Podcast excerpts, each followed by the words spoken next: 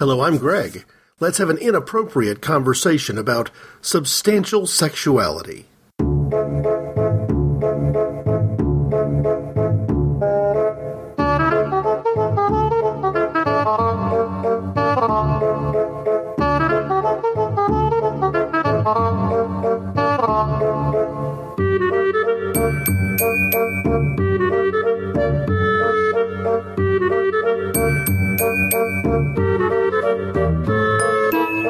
Debated on whether to call this substantial beauty or substantial sexuality, and I'm still not sure.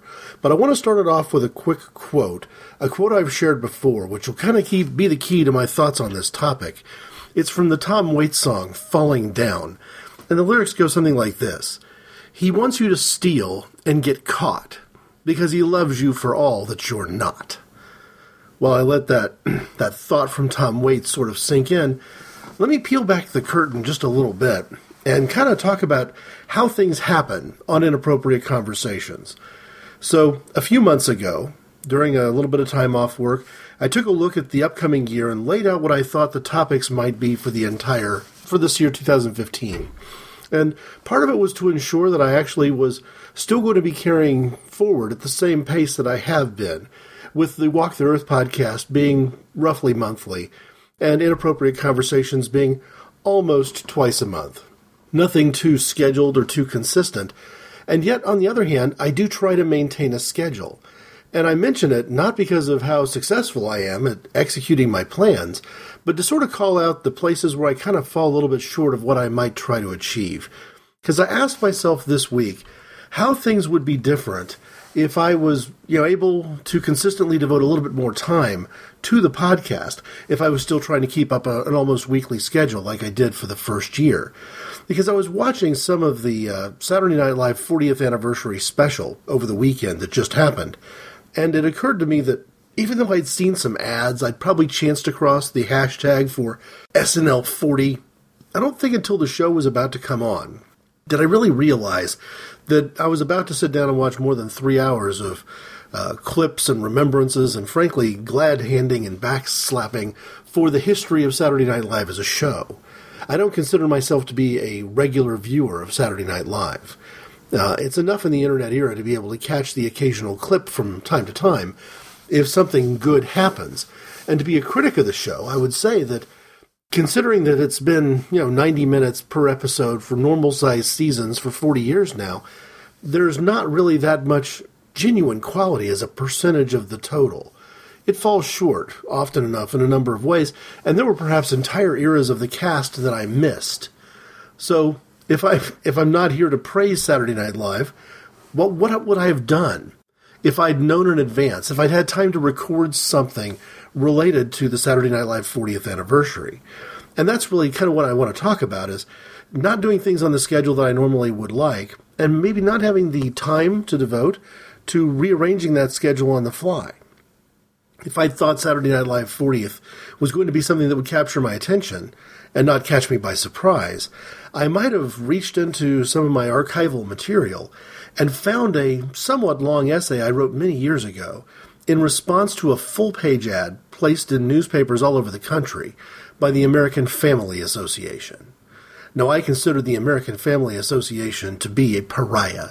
Uh, I agree with the Southern Poverty Law Center's assessment of them as a hate group, and temporarily rejoiced when I was listening to the Do Ask Do Tell podcast about a week ago, and then reading a report that Bryan Fischer, one of the uh, spokespersons, the mouthpiece of the organization, or at least of their their online and media presence, uh, the person who does a show under the banner of the AFA had been fired. I've yet to find that corroborating story, though, that confirms it.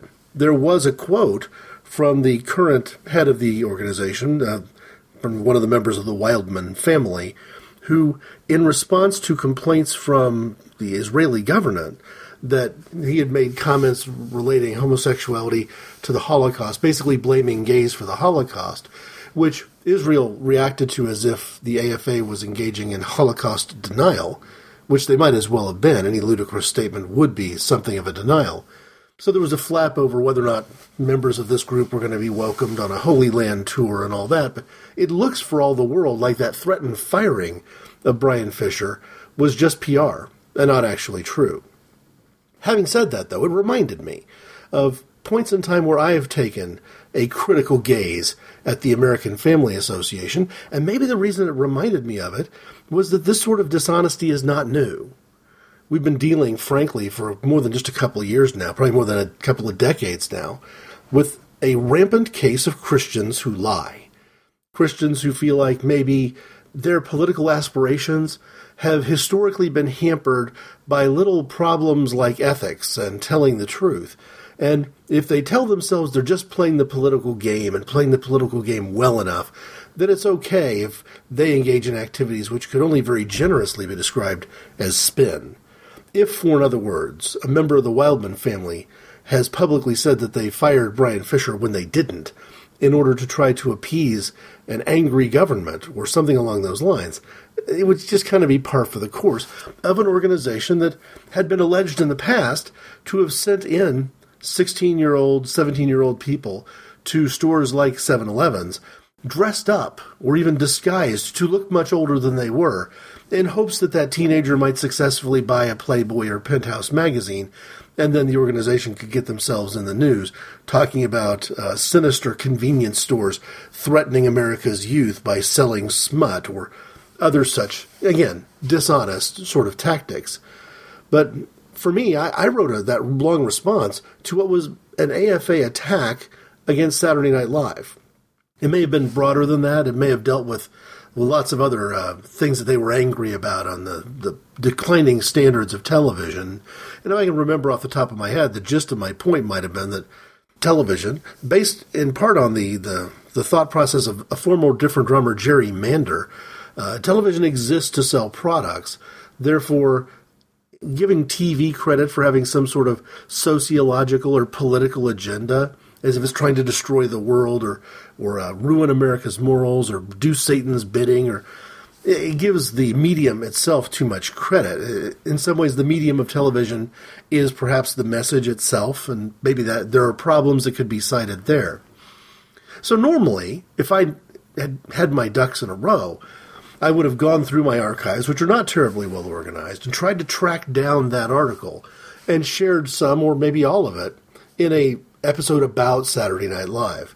Uh, Bill Murray comes to mind as a potential different drummer for an episode like that. I just didn't get it done. And here's the other interesting thing I had intended to release both a Walk the Earth episode talking about things related to sexuality and this particular inappropriate conversation right around the time of Valentine's Day. Now, I'm a little bit too far into this week to be even making the recording to be able to say that I was able to put a Walk the Earth out just before Valentine's Day and an Inappropriate Conversations out just after, but probably my real intent was to have both of them out before Valentine's Day, to be talking about issues related to sexuality, or in this case, perhaps substantial sexuality, before Valentine's Day. Because the weekend that we're heading toward right now is a weekend for the Academy Awards. It seems like it's earlier and earlier every year here over the last few years, and now we're in February having an Academy Awards broadcast when I can remember it being uh, March or maybe even even a little later than March. I think one time in maybe the late '80s, the uh, March Madness for the uh, college basketball usually ends with a Final Four weekend that often veers into early April. And I can remember one time that the uh, college basketball national championship game was on a Monday night, going head to head with the Academy Awards ceremony on TV, which back then was on a Monday night. So I know for a fact there's been some Oscar ceremonies that were, if not in the month of April, very close to the month of April. But here we are, not even in March. So the problem I have is instead of recording a Valentine's Day sort of themed show dealing with sexuality before Valentine's Day and then hitting an Oscar themed show before the Academy Awards ceremony, I'm going to be a little bit off. Now, yeah, this is volunteer work, I guess, is the way I would put it. I view podcasting in some ways as a hobby, and therefore uh, there's no real financial incentive in play for me to want to make sure that I get things out on some sort of schedule. But I do get frustrated from time to time that things that I occasionally want to speak about before they happen, I'm sometimes speaking about right after the fact. And sometimes these are uh, key dates or anniversaries of sorts that are only known to me.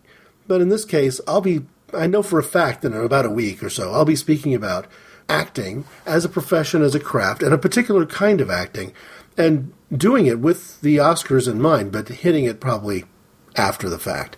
So that's the reality. Things tend to get a little, a little bit off schedule. But this particular topic I want to hit today does tie in a little bit to the most recent Walk the Earth. Now, the question that was being answered in that particular Walk the Earth uh, episode, number 23, was whether the church should have a point of view about sexuality. And not to spoil it, but I did come away with the answer that was the church should have a view about sexuality, mainly when it comes to the idea of fidelity. That doesn't mean that the church's point of view should include a big list of do's and don'ts. And there's a real fine line there that I didn't get anywhere near walking on Walk the Earth, pun intended. But here on Inappropriate Conversations, I'm going to go there. Hey, this is Harrison Ford. When I'm not on a canal boat in the UK with my sexy other half, Ali McBeal, I'm listening to Here Goes Nothing on the Simply Simple. Shit, where'd you go? Oh, it's okay. She just turned sideways. I thought you'd fallen through a crack in the deck. Again. I just heard this very day what I think is one of my favorite podcast episodes of the year. It's a Greetings from Nowhere episode. It just came out on February 19th, number 248 Lady Problems. And at the end of this episode, 248, a long episode, and by the end I mean the second half of it, the guest on the show, Scott, the satyr from the Satyr Sphere, was talking through some of the questions about the TLC program, uh, My Husband's Not Gay. Very interesting show to hear a perspective of somebody who is gay or bisexual, looking at that show from his perspective and asking some religious questions because the whole theme of the program is that these people are mired in a very uh, legalistic religious community and therefore they've chosen to uh, suppress who they are and carry on with a, uh, a, sort of a public closeting of sorts. I haven't seen the TLC show, don't intend to see it, as a matter of fact. But their conversation was fascinating because at one point, Christina on the show asked the question how it would even be possible for a gay man or somebody who, in the, uh, the jargon of the show, is uh, deals with same sex attraction, how that person could be a father, how he could be in any way a sexually attentive husband, which is the premise of the show. And it's kind of interesting. You know, what does sexually attentive mean? Um, there are probably there's probably a frequency of marital relations in one couple that another couple would view that same uh, situation as a drought, as the amount of affection shown in that relationship, the amount of intimacy, the amount of sexual activity would seem to them to be far too sporadic, where another outside couple could see that same thing and say, "Oh my goodness, what a bunch of drunk monkeys! What a bunch of you know uh, rabbits going wild." So a lot of you know what the right amount of, of intimacy and sexual behavior is, well, it's extremely subjective. But Christina's question was, um, how would a gay man even get it up in that situation? And it's interesting when you ask the question that way because I think Scott answered the question pretty well. It's one of the reasons that I like the episode so much. Is um, that men are, I think we all kind of know that men, and this is speaking broadly, stereotypically, of course, but men tend to be more visually oriented, and men also are quick to compartmentalize. So maybe the first concept goes without saying uh, if a woman is going to indulge in sexual fantasy, say in the middle of the 1970s, she's probably going to have a uh, risque, or perhaps even extremely risque, equivalent to a romance novel. Uh, what would have been Harlequin three decades earlier would be a much more sexual, sort of uh, pulp fiction type thing. Uh, with words, a book full of words, I guess would be the way to word that. Whereas I can remember growing up and uh, my father and neighbors and other other uh, friends' kids in the neighborhood's fathers. You know, it wasn't weird back then to have a subscription to a magazine like Playboy. I only know of one person in my entire neighborhood who has a who still has a magazine subscription. I'm not sure whether it's Playboy or Penthouse. The only reason I know is because the mail carrier misdelivered it. and I was very surprised by the packaging. You know, it's sort of sealed in plastic uh, so that it couldn't be uh, opened or read, but it was not hard to make out from well, first off, the fact that it was sealed in plastic, and second, the the lettering that you could see through the top. You knew what you were dealing with. I thought, wow, there is somebody in this new millennia who is still receiving in the mail a monthly delivery of a you know, softcore porn- pornographic magazine, for want of a better word. But just knowing that that kind of change happened where now maybe people don't have to seek this. Maybe you don't have to have it delivered to your home. You don't have to go to a convenience store to try to buy it, running the risk of having to cross an American Family Association picket line to get there.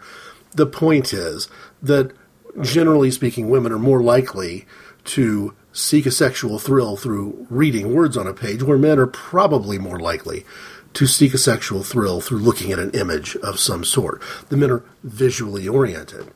And that's not to say that that there's any advantage or disadvantage from a fantasy perspective there. That I think that men have just as much ability, maybe maybe more, I don't know, to think themselves into a situation of sexual excitement. But it may be thinking in terms of pictures more often than thinking in terms of words or scenarios. And of course, there's always going to be a, a little bit of both there. So the visual orientation is a given. I think everyone kind of understands that. That's not confusing. But I've met a lot of women over the years, including women I consider to be close friends of mine, who've really struggled to understand the concept of compartmentalization. Maybe I'm a little odd. I run the risk of hitting a topic like this and embarrassing either myself or embarrassing my wife or women that I've known in my past. And maybe I'm going to take a chance here and actually embarrass a couple of women that I've known in my past. We'll see. But compartmentalization probably has to be explained right up front because I think that it's the hedge that I put around my own point of view. Uh, rather than wrapping this whole episode up into someone who isn't me um, and using that swim concept to speak about things as if I don't have any uh, skin in the game. Again, pun intended.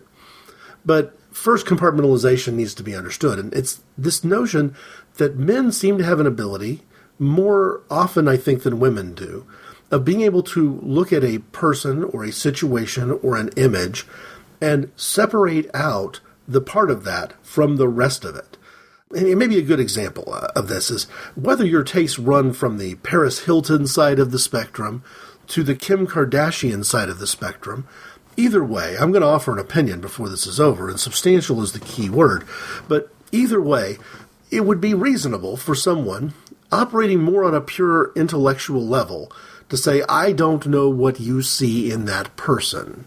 That uh, someone who has this sort of celebrity lifestyle, this sort of modern jet setter, I guess be what we would have called it in the 70s, who exists solely to be famous and isn't necessarily famous for anything other than being famous, and is frankly fairly vacuous about their fame.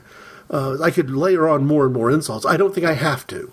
I think most people, if you mention names like Kim Kardashian or Paris Hilton, immediately go straight to the, the source of the problem, and that there is no, there's not much redeeming quality there. And yet, men, for whatever reason, have the ability to say, yes, I'm going to dismiss the things I don't like about Paris Hilton, but oh, her legs, or whatever. Or uh, same thing with Kim Kardashian. I'm going to dismiss the things I don't like about her, but ooh, her backside. And men just have this ability to say, um, I'm going to I'm going to find the thing that's good in whatever the overall picture is and separate it from the rest of the overall picture. And that's one example of compartmentalization. At its worst, I think compartmentalization is a pretty good uh, reason, a pretty good explanation for what happens behind the scenes in the mind of somebody who commits adultery. It is not unusual if you were a counselor, for example, to be counseling somebody who's just engaged in an act of adultery or has been in an ongoing pattern of adultery, who still could pass a lie detector test answering questions like, Are you a good and faithful husband? with a resounding yes. That doesn't make any sense to me. Uh, sleeping with somebody who's not your wife makes you inherently a bad husband. Um, we could argue about whether it makes you a bad father. We can even argue about whether it makes you a bad person, but it certainly makes you a bad husband. And yet, compartmentalization can be a factor there in the personality of that individual, somehow allowing him to separate the fact that he is being profoundly unfaithful, and doing the one thing that I think the Bible does roundly condemn in sexual behavior, and somehow come away feeling like, yes, but. It's that, that yes, but quality of things. So, two things that you'll see in compartmentalization. One is this ability to separate a part of a woman from the rest of the woman, to focus in on just a body part or, or what have you. And it's where you get these terms that we've used, you know, for as long as I've been alive. Uh, somebody's a boob man or a leg man or an ass man. That kind of talk is an acknowledgement of compartmentalization. But the other way compartmentalization creeps in is it, it's a way psychologically, and I don't know this from any experience, but it's my hypothesis that it is a way for a gay man to successfully have a sexual encounter with a woman and make the physical mechanics, the physiology to make that work. An example that I've seen in cinema, and it's a good film, worth recommending, in fact. Uh, the movie Saved has a scene where a late teen boy with a girlfriend, uh, he's a Christian boy, she's a Christian girl, and uh, he's struggling with his sexuality, and he tells her in the very first scene that he's gay and she's convinced that this is the not just terrible news for a girlfriend to hear about your boyfriend. And for many, it would signal the end of a of a dating relationship. But she's also worried about his eternal soul, and somehow comes to the conclusion that the thing she needs to do to quote unquote save him is to have sexual intercourse with him, as if her having sex with him will fix everything. It's a pretty good example of a lot of the things which, well, to use compartmentalization again as an idea, some of the ideas which make no sense whatsoever to most everybody on the planet, but for some in the religious right, an idea like that might resonate. An idea like that might make some sense to them because they're able to compartmentalize that concept separate from everything else. So, to cut to the chase, in the plot of the movie, she happens by his house unannounced. He's looking at a male pornographic magazine and being aroused by it. She happens to show up at the moment where he's already erect, takes advantage of the situation, they have sex. She gets pregnant, comedy ensues. There's a recommendation for the movie Saved. I only mention it now because it's an example of how that compartmentalization might work. So let's veer away from what I would consider the extremely unhealthy situation depicted on that TLC My Husband's Not Gay show, where the best thing you can say about it is it is a massive celebration of self deception and to some degree even spouse and family deception because even if the women are fully informed and playing along, then what you just have is kind of two overlapping layers of self deception where two wrongs don't make a right. But to get away from compartmentalization in that respect, and to get back to the term the way I tend to use it, it's this notion of a focus, of a response, of, of even a preference, if you will, using that term in a very particular way. And to me, if I was to title this show Substantial Beauty, which I don't think I want to do, I think beauty is too weighted of a term. Uh, it sounds, it's often used judgmentally, I would suppose. Not that sexuality doesn't have the same burden to bear. But when the word substantial, though, plays a role, because that Tom Waits lyric is he wants you to steal and get caught because he loves you for all that you're not. And just pure true confession time, not even as someone who is in me situation. That is the mindset that I bring to it. That song resonates with me because I have the opposite worldview. When I see somebody who, given a choice between spending time mentally conjuring an image of Paris Hilton versus Kim Kardashian, and the obvious answer here is why would you spend why would you waste time on either, right? But if you're faced with that sort of option, I don't ever go in the Hilton direction here. It's not who I am. It's insubstantial. Uh, people who are that obsessed with with thin and with petite are essentially I, the accusation I'd make in my head probably is loving somebody for all that they're not. And I don't believe that there's anything intentional about this worldview. It just means that I'm, I'm one of those, you know, maybe I'm one of those male chauvinist pigs who just happens to re- prefer a lot of curves. It's hard to say. But I do know that it's ingrained. So ingrained that left unchecked, it can lead to some questionable decisions. Uh, I'll just use one quick example. At one point, working in stores, so in this mall record store environment, you get deep into the month of October, and if you haven't made all of your seasonal hiring decisions, you're at risk of getting to Thanksgiving weekend and the craziness that ensues right after it without having necessarily trained all the cashiers that you need to train so that you have enough extra people who can run what in some cases are actually extra cash registers on the sales floor.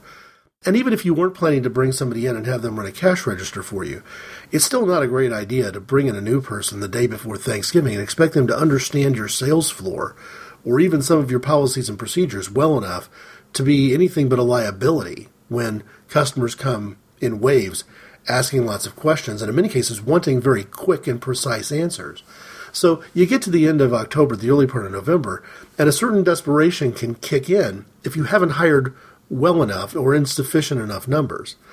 This particular year that I'm remembering, we were doing, we had a trainee as well. So I had a manager in training in my store, which means that as much as possible, you'd like to put that person in situations where he can get experience making, in this case it was a he, could have been a she, but where he can get experience making decisions and sort of uh, being in charge of an area.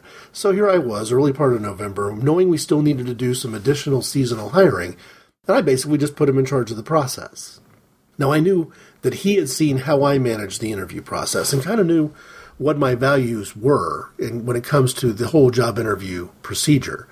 The focus for me there is on finding people who are closer to being borderline obsessed with helping customers than indifferent to helping customers. So getting through that interview process for me in that store environment meant having a certain desire and a certain persistence in making sure that customers are able to find exactly what it is that they want. The only other requirement beyond that is you know, reliable transportation, willingness to work, not necessarily a criminal record or at least uh, not the wrong kind of criminal record, some very basic stuff. So he went through a first interview process, screening people out, and took one candidate all the way from the first interview to making the hiring decision. He handed me her application. I looked at it. I looked across the aisle to her where she was, you know, finishing up the interview and said, Yeah, I don't have a problem with this. We should go ahead and hire her. Here's the issue. She was 15 years old. Now, there wasn't a problem hiring somebody who was 15, but hiring her before she had turned 16 meant that there were going to be certain rules from the school board and from state law about how many hours we could have her work. So bringing in somebody at a time and you expected them to work not just until close, but even later mall closing hours during the peak holiday season, she was not going to be of much value, having to actually stop her shifts most days at 7 p.m. I'm not going to point an accusing finger at my trainee here we both made the mistake.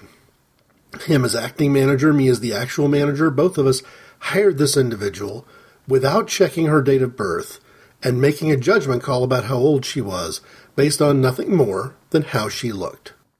She was substantial, I suppose would be the way that I would word it.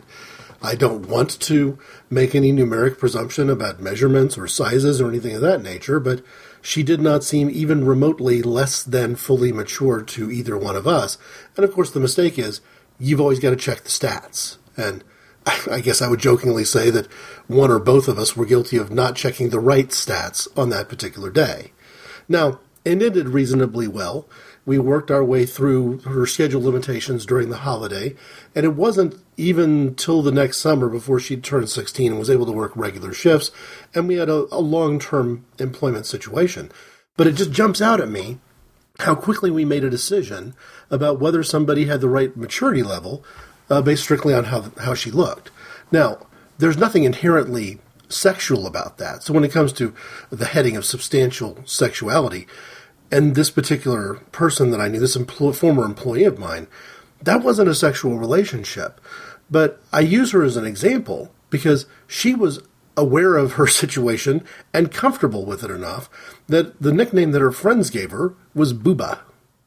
It was not unusual to have somebody call on the phone near the end of one of her shifts, maybe checking to see if she had a ride or checking to see if she was going to meet them somewhere after a work shift, and ask if Booba is there. Now, we used her real name, a much more normal, very typical name, but there was just no getting around the fact that you were working with her, and her friends were going to, from time to time, be in and around. She's she's in high school. We're in one of the stores that high school kids like to frequent, and that being her nickname. So I think that tells you all I need to know, I guess, about the shorthand of what I mean by the term substantial. And substantial can have certain downsides to it, but that was such a, I guess, a just such a natural part of how I respond to the world that I can tell that story and say, yeah, that's that's probably a mistake that until you make it the first time, I was prone to make it again. And if I'm going to have my eye caught by something, if I'm going to compartmentalize something, it's not going to be something that in the 1950s we could probably describe with a name like Twiggy. It's more likely in the 1950s and 60s to be something I could characterize with a name like Sophia, for example, or Marilyn. And I don't think this makes me at all unusual. But the funny thing is, I once dated a girl who I think was probably proportionately similar to Booba. And it didn't work out. It wasn't a good fit. We, you know, dated for five or six months and, and then I broke it off. In fact, the story about that has been told a couple of times on inappropriate conversations. Most notably, I believe, number 112, saying no to myself. The first anecdote, as a matter of fact, from that particular podcast. Like all the others, available at www.inappropriateconversations.org. I don't delete shows from the inappropriateconversations.org website, although I've found that the menu of shows available on places like you know, iTunes and Stitcher.com, which is another way of listening to inappropriate conversations on Stitcher, that there doesn't seem to be a huge backlog of shows available there. Maybe the last 20 are out there. So if you wanted to go to back to number 112 and hear that particular boob story, then feel free to interpret that in more than one way. Uh, it goes back to number 112. At the time, I remember thinking that if I was still going out with this girl, or if I'd started going out with her at the uh, junior and senior year part of high school, instead of the freshman sophomore kind of year part of high school, that a question, a challenge could legitimately have been raised to me to say, what was I taking to the prom, her or them? This is terminology I've used before on a different inappropriate conversations, also with a certain self accusing mea culpa type feel to it. That one was called breast deduction, number 71. So I've been down this accusing sort of self reflection before, but that, that sort of notion of whether somebody is engaged with you as a person or just parts of your body cuts to the chase of this whole compartmentalization thing. But what I'd like to drive home when it comes to talking about sexuality and sexuality from a substantial perspective, what I mean by that is that my personal taste is something there, meaning that you could almost guess. My wife will say from time to time that she actually knew what part of the movie had caught my eye if we're watching a movie that has a lot of characters in it, because I am in this respect fairly predictable. And my guess is that most men are. I wonder if it's not a little bit unfair to point this just at men, that you could probably get to a place with most women where you could anticipate their tastes just as accurately. And for me, anticipating my tastes accurately kind of boils down to this notion of saying, yeah, I prefer things to be substantial. So for this reason, why do I bring it up? I dislike the way our society treats people who, from my perspective, look normal. And I don't mean just normal from the perspective of modern America, where the average person is deemed to be X percent obese or at least significantly overweight. I think if you look back at the human race over many centuries back, it's not hard to find art where the ideal of beauty looks a lot like what we would call normal today.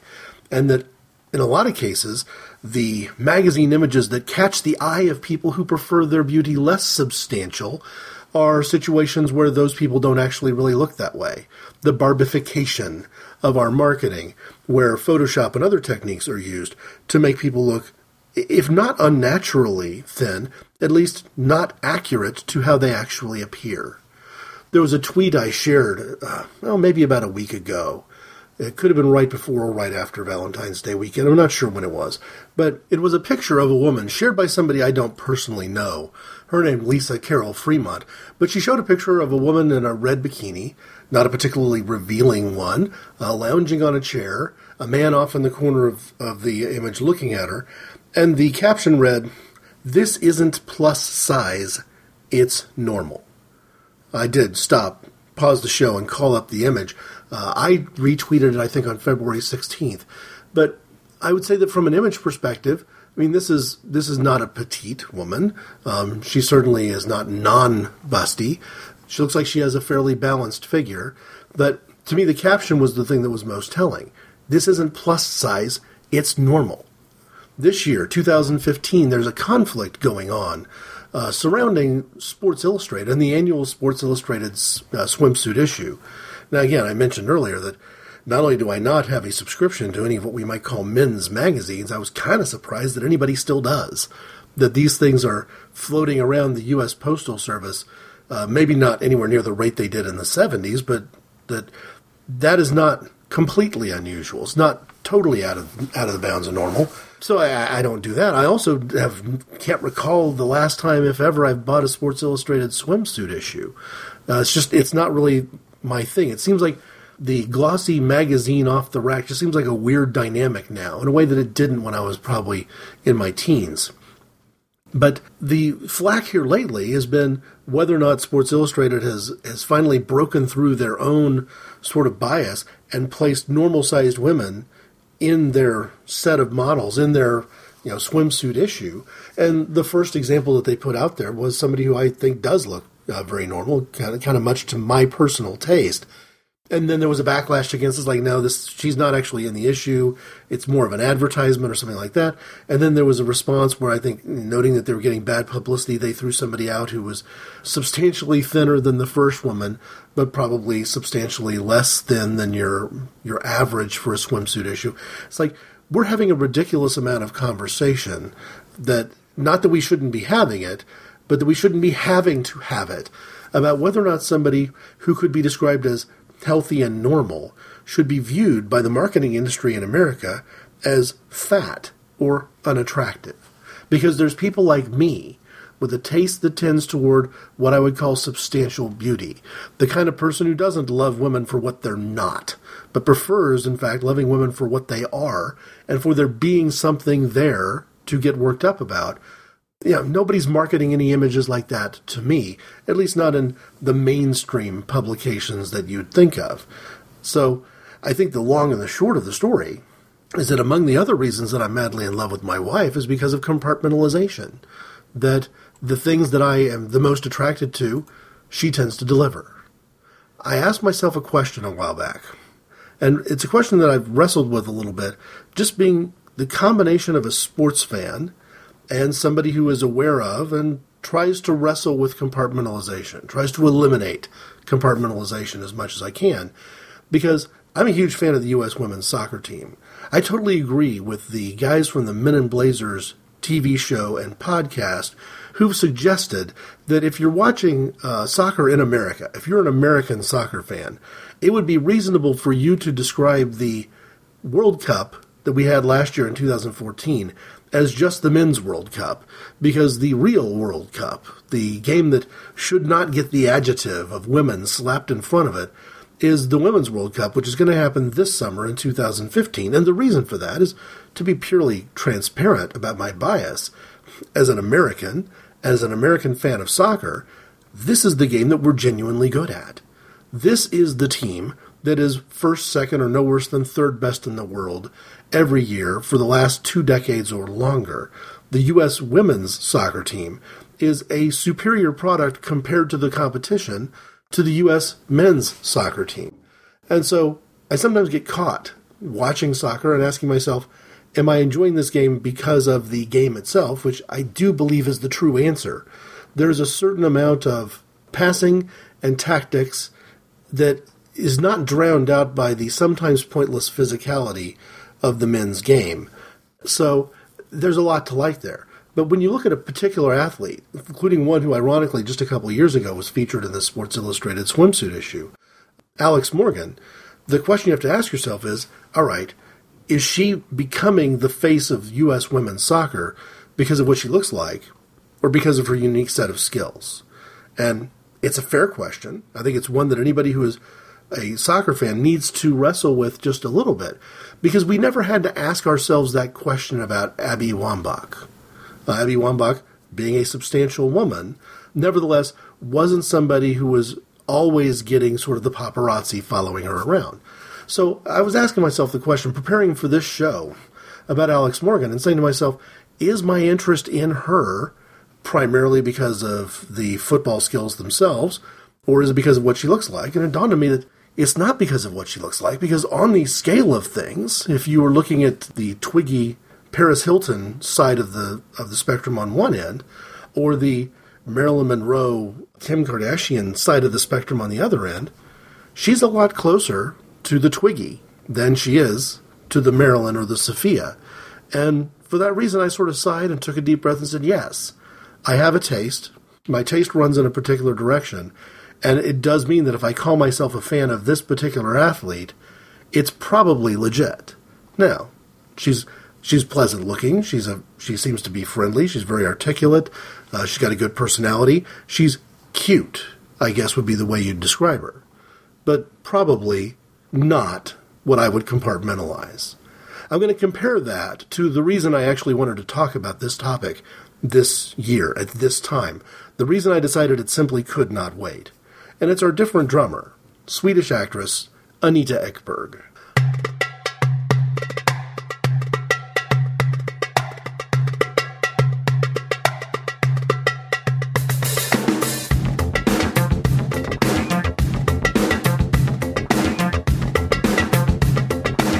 I'd made a note that it was worth considering putting Anita Ekberg out there as a different drummer because I can't remember maybe only one other time in the history of the show that I've put somebody forward as a different drummer for what they look like. Uh, the history of different drummers is pretty clear from reading down the list. It's what people have done, what they've accomplished, what they've thought, what they've said, uh, and maybe, and maybe Elizabeth Shue is the only one in the history of the show where I could be rightly accused, or in this case, perhaps only somewhat rightly accused, of saying you've named that person as an inspiration to you simply because you like the way she looks. Uh, by the way, another example of substantial beauty. But no, in this case, I think that accusation was unfair. There's a list of accomplishments from Elizabeth Shue that stands on its own. But from the perspective of Anita Ekberg, I could probably name a couple of movies where she's made an outstanding contribution to cinema, maybe three at the most. I wouldn't compare her. I wouldn't even dream of comparing her to Sophia Loren if I was looking for somebody who I also thought was a substantial beauty and, and nevertheless had really made her mark on the craft of acting. I'm not going to accuse Anita Ekberg of having made her mark on the craft of acting.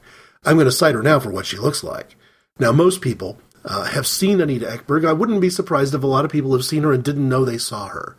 But her famous scene in the Trevi Fountain in La Dolce Vita is one of those classic iconic film moments that you're going to see it framed on the wall of an Italian restaurant like Buca di Beppo, no doubt. Uh, it's going to be used in montages of great films throughout history. Uh, you're not going to get to any retrospective, any clip show looking at the achievements of uh, Federico Fellini as a director without it.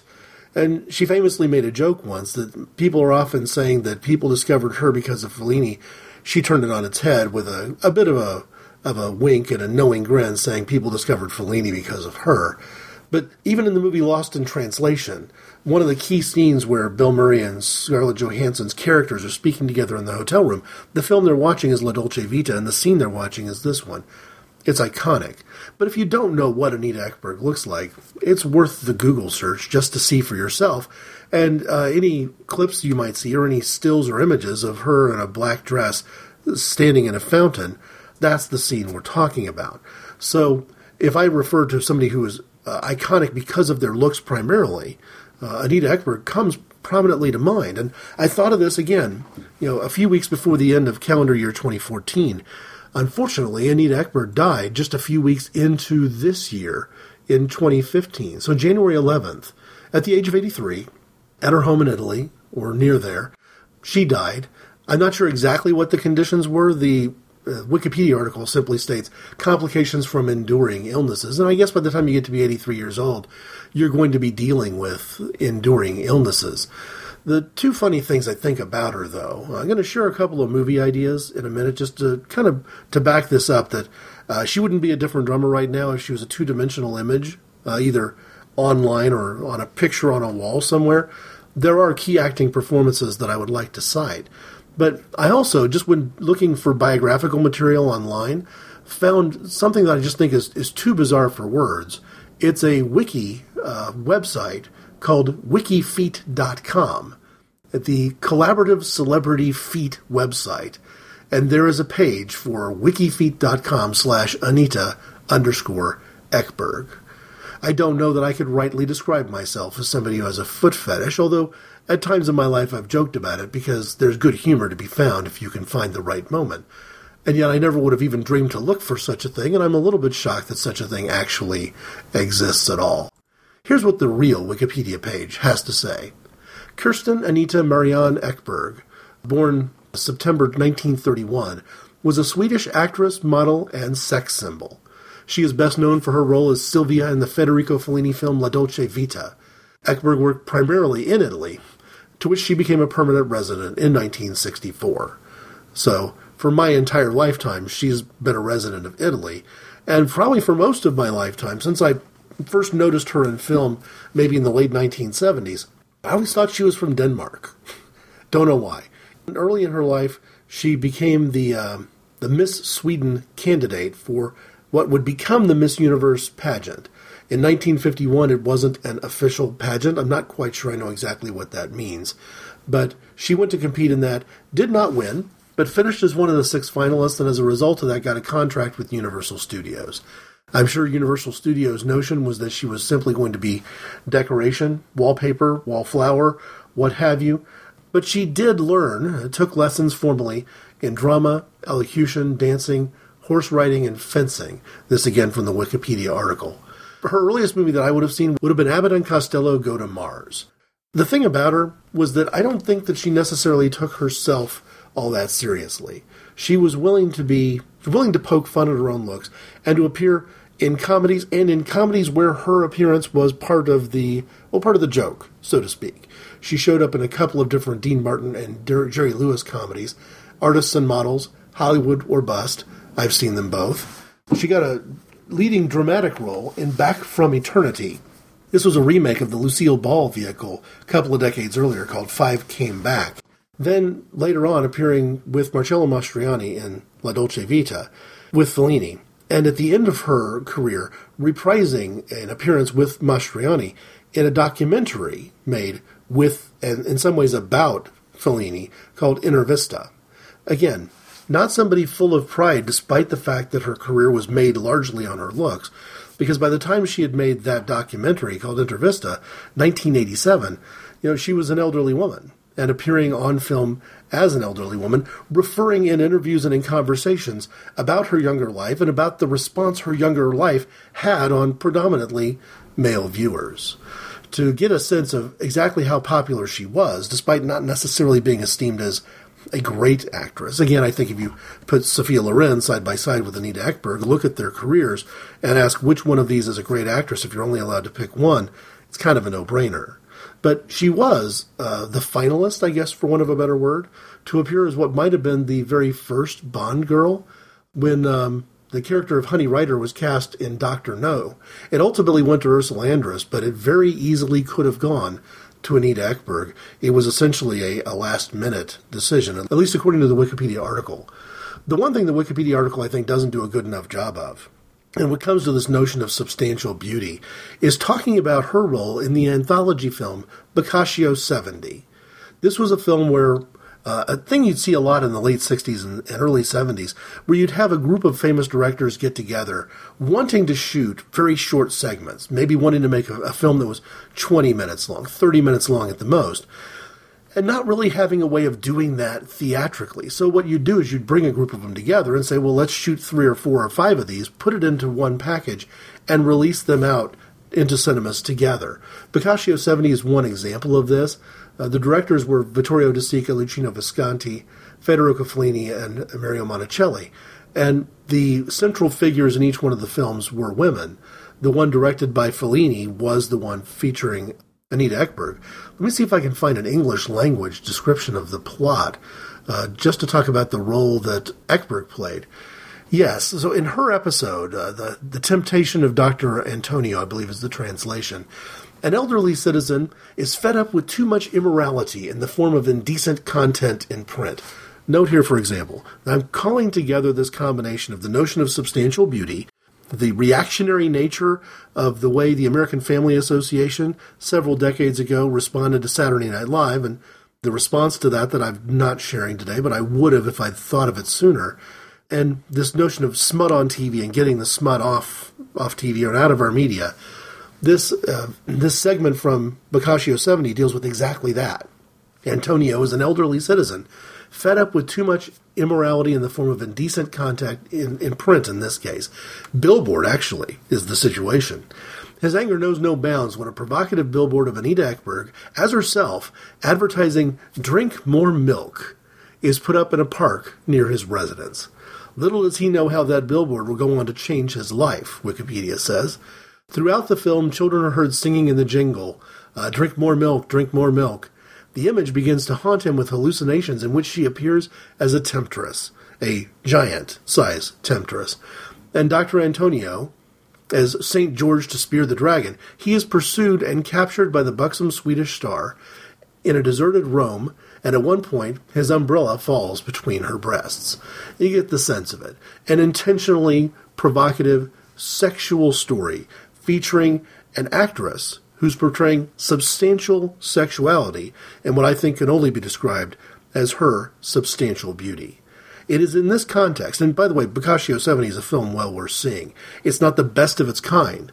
Probably from Italy, the one I prefer as being uh, a better example of its kind is RoGoPaG, um, again featuring three different, four different directors, uh, among them former different drummer Pier Paolo Pasolini. But whether it's RoGoPaG or Boccaccio 70, I think those anthology films, especially the ones coming from Europe, are underregarded, underappreciated, and somewhat lost to history. They don't necessarily work on television.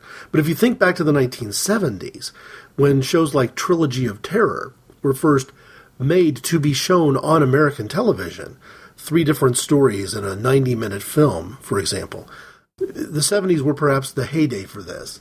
1962 is when this particular film was released, and I guess at the risk of sounding somewhat sexist, I would say that perhaps in 1962, Anita Ekberg was the, at the height of her powers.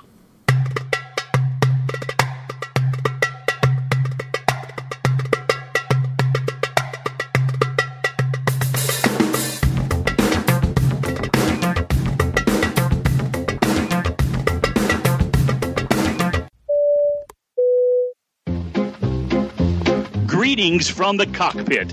This is Captain Scott, and we'd like to thank you for flying the Satyr Sphere. This is co pilot Cindy. We ask you at this time to unfasten your safety belt and release your chairs from their uptight position. We're high flying with stopovers expected in theater, gaming, movies, television, and other mature destinations. We'd like to thank you for flying the Frisky Skies, and we hope to see you on our next flight to the Satyr Sphere. I wanted this episode to be more than just Greg's version of I like big butts and I cannot lie. And I gotta say, I'm not 100% sure that I've succeeded. I'll, I'll finish the confessional tale, though, by, by trying to at least put a little twist at the end of it. I can remember in the late 1970s being junior high school aged, sitting in the family living room on the floor watching Three's Company as a family. I'm not sure we were all together watching Three's Company. I'm not exactly sure what that dynamic was. In retrospect, it seems probably a little awkward, but I know at the very least that my mom, my dad, my older sister, and I were were watching television at the same time, watching Three's Company, and there was commentary being made about Suzanne Somers versus Joyce DeWitt, and I, to be honest with you, as a teenage boy, found both of them delightful in their own ways, and the questions started being directed toward me from both parents, mom in particular, a little bit from my older sister about what my tastes were, what what was I getting from this show, and I think what they were pursuing was was I a boob man or was I an ass man? And in some ways, trying to deflect some of that, trying not to answer those questions too directly, I just kept sort of deferring. And so the question came to me very directly, as if I was kind of uh, being cross examined. I was under oath. What was I the most interested in? You, you can tell us if you're in a classroom and, you know, a classroom that has a lot of girls in it, what is the thing that you're the most interested in? I just looked looked at him bluntly and said, I, I know how to end this conversation. I can end this conversation by being honest, but also by being very straightforward. Uh, at that age and at that time, and perhaps still now, the thing I'm most curious about isn't necessarily boobs or legs or ass, it's what's in between. By making a reference to being interested at that young age in what was in between those legs, shut down the conversation. And maybe it's a good way to shut down this conversation, but I'll do so by saying that there's nothing insubstantial about that. We all have our tastes, And to me, the most tragic thing is not having a recognition and an understanding of that, and thereby being able to manage any compartmentalization that might be going on in your life. Knowing when something catches your eye so you can deal with it appropriately. To me, among the biggest tragedies in our society is that there are still people, still people within the church in particular, who strongly feel that it's not only not a bad thing for men to be compartmentalizing, isolating who they really are from what they really think, and separating things out, but that they want it that way.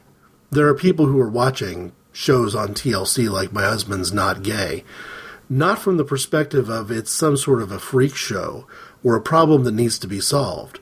The problem for me is that there's some people who watch shows like that and say, that's the way it ought to be. Anybody who isn't as attracted to women as, say, I am, for example, in the minds of these particular Christians, should at least be forced by extreme social pressure, or perhaps even draconian laws, to fake it, to act like they are. I go back to that junior high school self of mine, sitting on the carpet in front of the television watching Three's Company. I'm glad that I'm I was raised to be the kind of person who doesn't fake it. Take from that what you will. And thanks for listening.